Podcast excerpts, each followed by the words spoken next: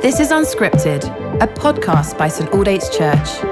Listen along as Simon Ponsonby encourages us to dig into Scripture in the midst of our everyday lives. So take a moment to recenter your attention and welcome the presence of God as we listen to these ancient words. Hello, saints. Welcome back to Unscripted.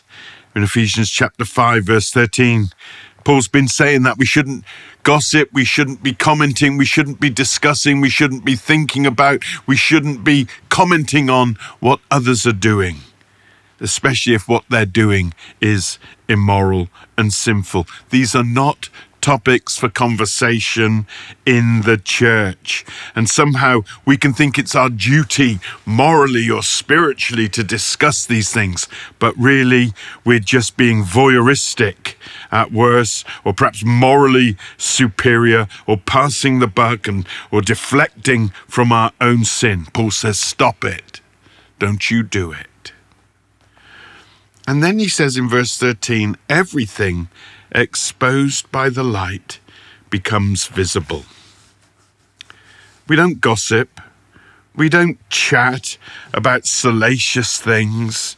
We don't discuss the sins of others.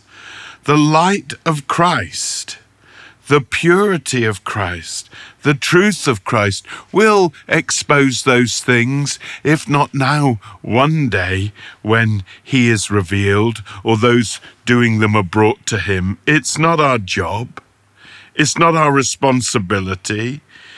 It's not there for us to bring it into the light. Others think it is, but it's not for us to do.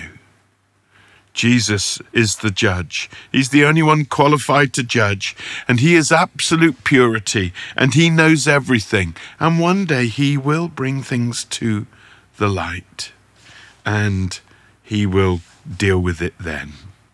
One day all will be known by all, and the one who knows everything, Jesus Christ, will sort it all.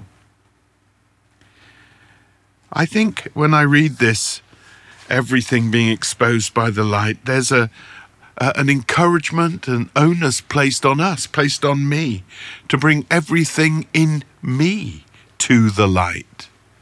Not just to be thinking about and pointing out and talking about the darkness, the shadows that might be in others, but in me. To come to Christ and to ask that His light his searchlight would search me and see if there is anything wrong in my life that needs to be exposed and that needs to be expelled. You know, Jesus said that we shouldn't hide our light under a bushel, but sometimes we hide our darknesses under it and we cover them up and uh, darkness grows in secret.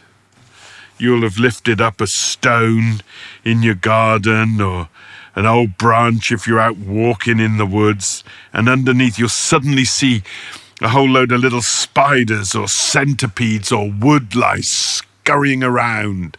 They've been busy doing what they do in the damp and the darkness. But once the stone is lifted, once, as it were, the shade and the darkness is taken away and the light comes, they run away.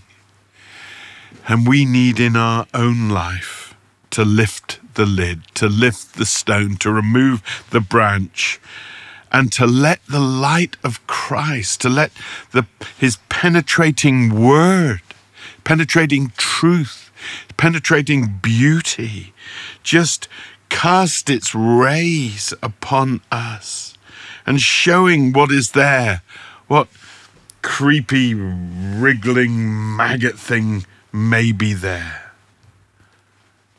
and then to ask Him to remove it. We're not to talk and gossip in a salacious way about the sins that others commit, but we're to expose the wrongdoing not talking about the wrong in others, but actually letting the light of Christ shine on us. And to pray where there are structures of sin in our society and indecent uh, practices that the light of Christ, the truth of Christ, the beauty of Christ, and the love of Christ would also shine there and bring about a transformation.